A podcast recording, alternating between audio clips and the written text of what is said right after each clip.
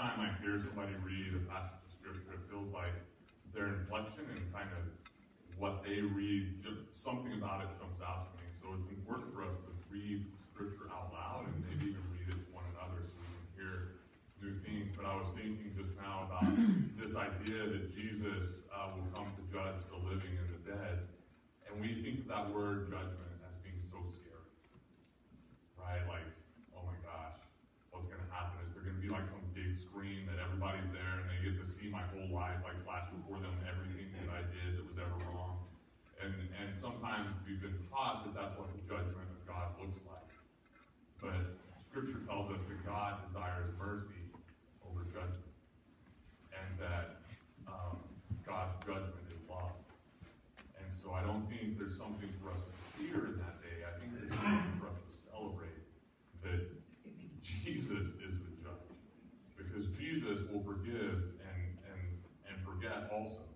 If it were me, you're in trouble. You know what I mean? Like, and I know the same thing. If you were the judge, it'd be like, oh, some of us are going to be offered a lot more grace than others. And but but what that passage is saying is that because Jesus is the judge, we have nothing to fear.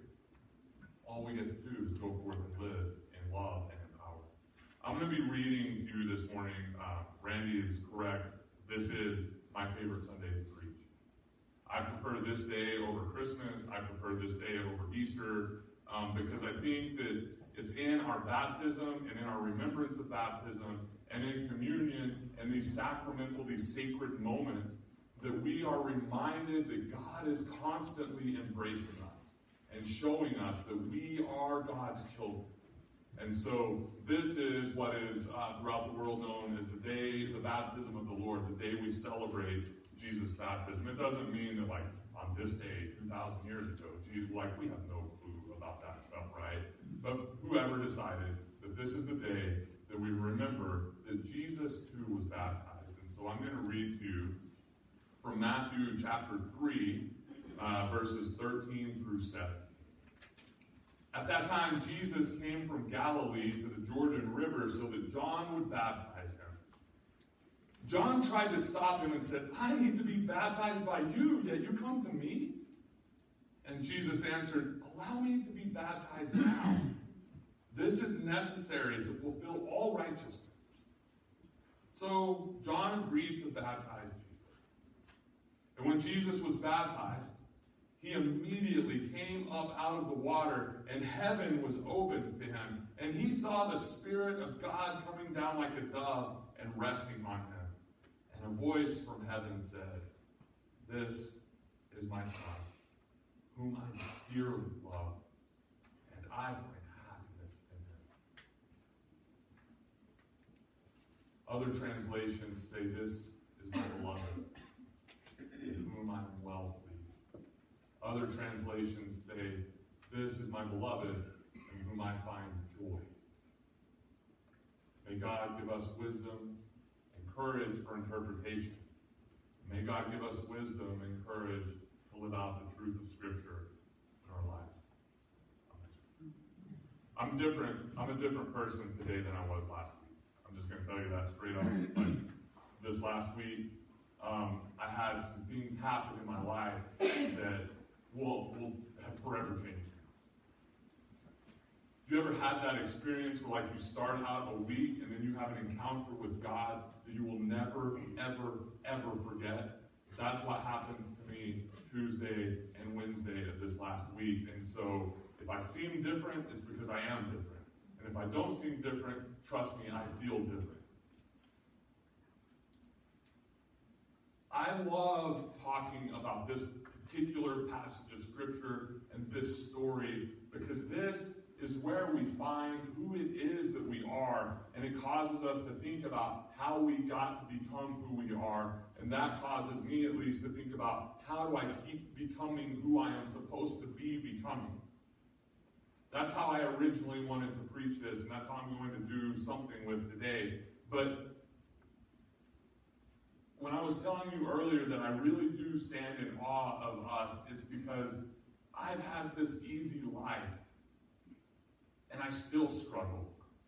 And some of you have had really difficult lives and you don't even struggle as much as I do. And I think I've figured out that I will never be as holy or as powerful as you are. And I'm okay with that. Because I get to experience the presence of God in and through you every time I'm around you and every time I get to stand in front of you. But we are all this crazy mix of celebration and grief, of wounds and healed places, of, of, of victories and of defeats. We're all this crazy mix of it. And sometimes I think what we end up doing is we try to hide the pain and we try to hide our wounds and we try to pretend like the failures don't exist. And we fall short because of that. We fall short of becoming, of being who it is, or at least recognizing that we are exactly who God created us. Jesus goes down into the water and comes up out of the water changed. Jesus, God in flesh, who came to walk and dwell among us, needed to be reminded of who he is.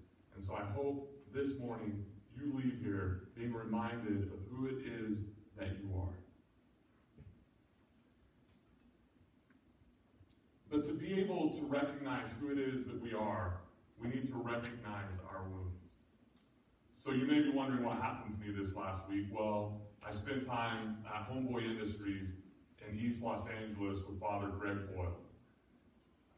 He started Homeboy Industries back in the early, in the mid '80s when Los Angeles was blowing up with gang violence. and still a very uh, hot place as far as gang violence goes.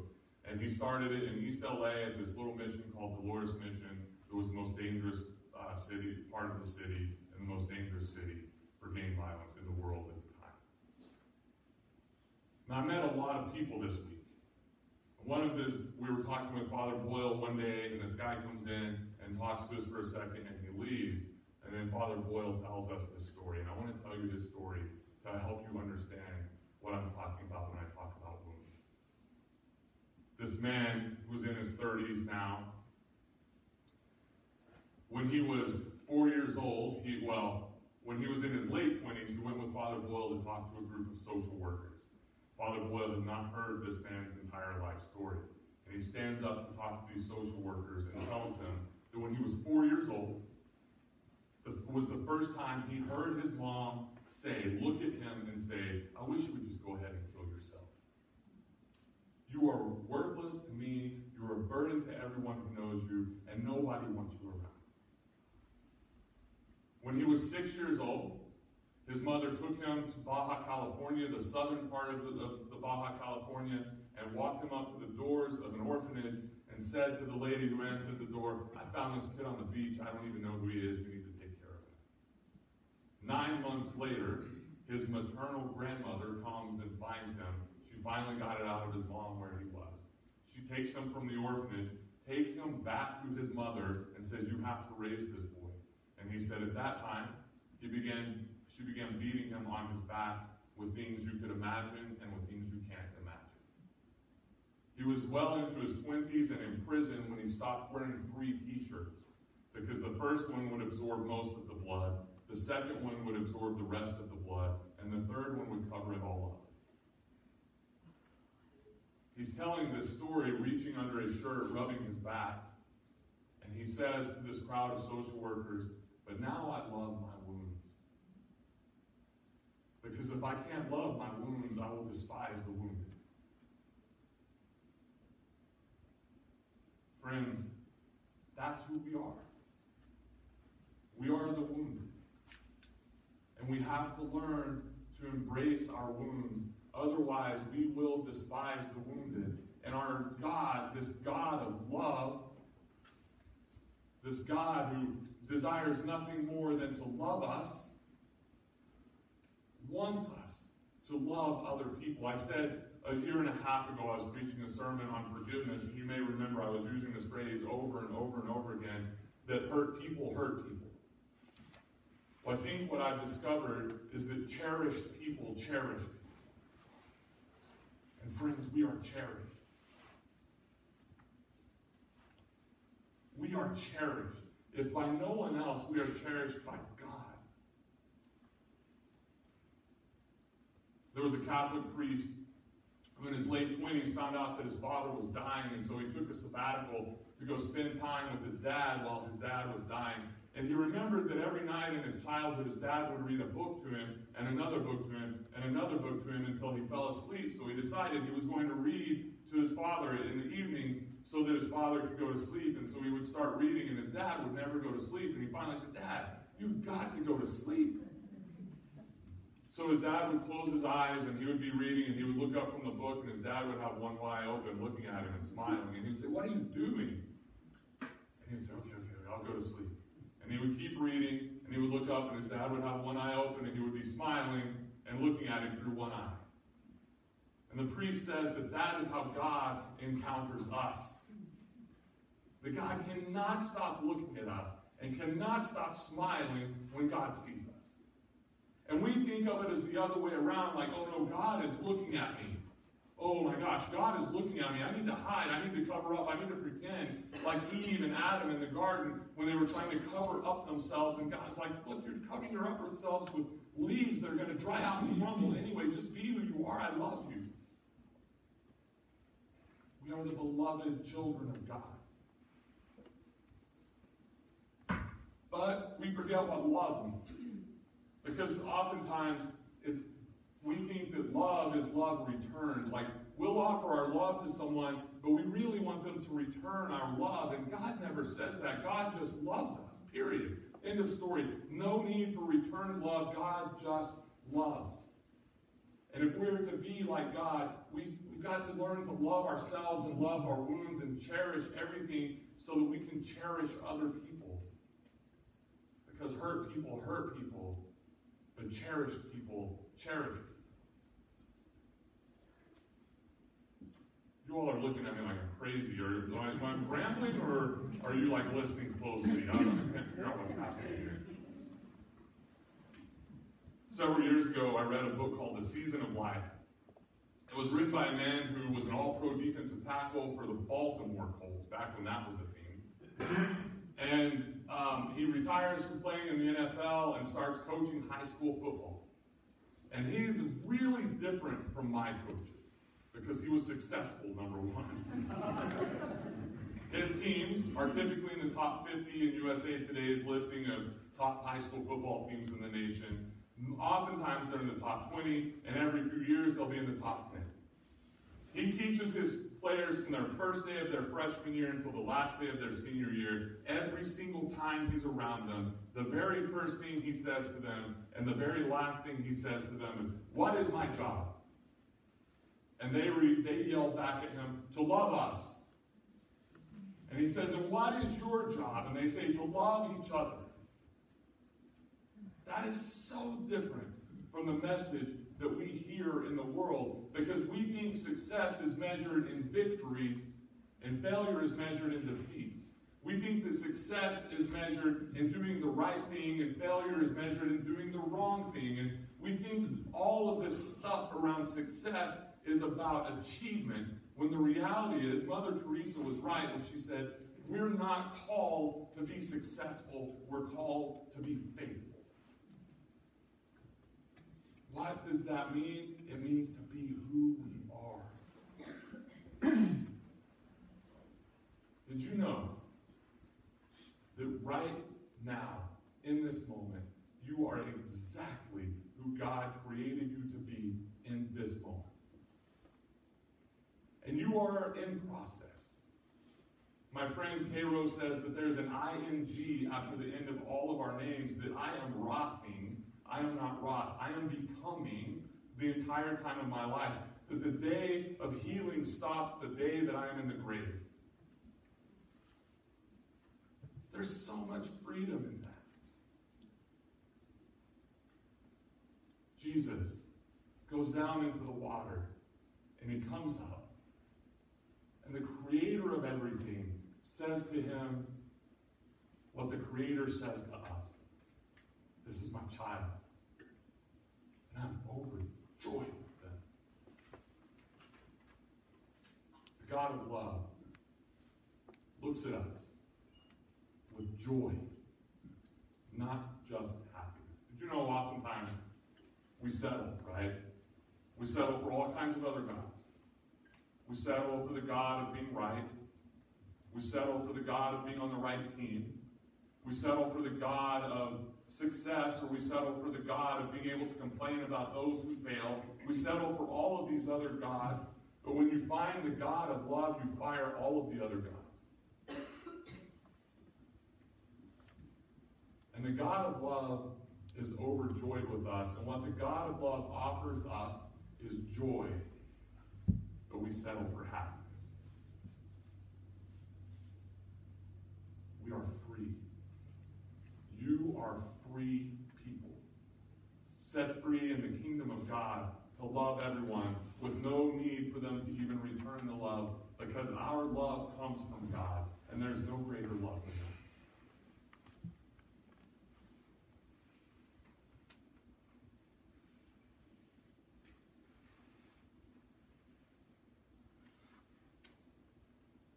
My biggest hope this morning is that you will walk out of here knowing that you are cherished, knowing that you've made it, knowing that success doesn't define you, but your faithfulness does, knowing that you can walk with people in love who are really different than you, not expecting any love returned. One of the struggles that I have in ministry, period, is when one of you decides that this isn't the church for you and you leave. I, I, for some reason, it feels like a failure on my part or a failure on our part not to love people and keep them here when the reality is it's not about us. And it's definitely not about me. It's about that person going someplace else to get what it is they need someplace else because they got what they need here for the time that they're here and they're free to go someplace else. And that if I can remember that God loves me and that God loves us, then I can set them free and go, and I don't have to hold on to the guilt of not being good enough. That's how it works in my life, but I think all of you have those types of things in your life also. The areas where you are trying to measure up of whether you're good enough or not, and friends, you are. Are you with me? Are you picking up what I'm putting down? Are you tracking with me? Can you walk with this? Can you live this? Can you believe this? Can we together help one another to do it? It's hard, but it's simple. Thankfully, God has done some amazing things in the world to remind us. Every single Sunday, we practice one of them which is the sacrament, the sacred moment of Holy Communion. Where somebody looks you in the eyes and says, The body of Christ broken for you, and the blood of Christ shed for you. But there's this other sacrament called baptism, where we take this thing, water, that is everywhere. And fortunately, we live in a nation and in a part of the world where it's accessible to all of us all the time. But water is just a basic thing, but it speaks of life, it speaks of nourishment, it speaks of cleansing, it speaks of renewal, it speaks of hydration. All of the things that we need to survive are represented in water. And God takes that one simple thing and says, anytime you touch it, anytime you taste it, anytime you see it, it can be a reminder that you are my child, and I cannot stop looking at you, and I cannot stop smiling when I see you because you fill me with joy. So this morning, we're going to have communion like we always do, where we serve one another. And it's such a blessing to get to look someone in the eyes and remind them how much God loves them. And then you'll have the opportunity to walk past one of these tables with bowls of water on them and dip your hands into it. And last service, people were like putting their fingertips in it, which is cool. But man, get your hands in there and like feel it. Get it, like feel the water, feel the cleansing, feel how it, it, it how it changes your skin.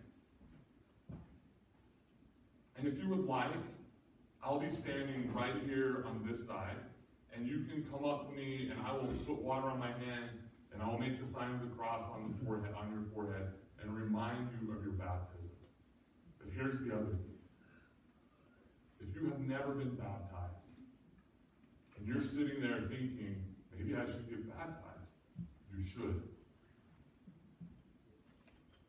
And if you're sitting there thinking, like, I'm nervous, I don't even know like what all this means, nobody does.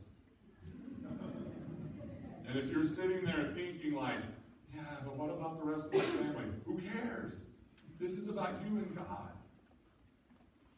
And I would be like so happy to baptize you and for this community of people to be able to welcome you in in that way. That if you've never been baptized, dip your hands in the water. Because you can still experience the presence of God through that. So when you take a shower, when you do the dishes, when you drive through a puddle, when you go to the car wash, when you take a drink of water on a cold or hot day, remember your baptism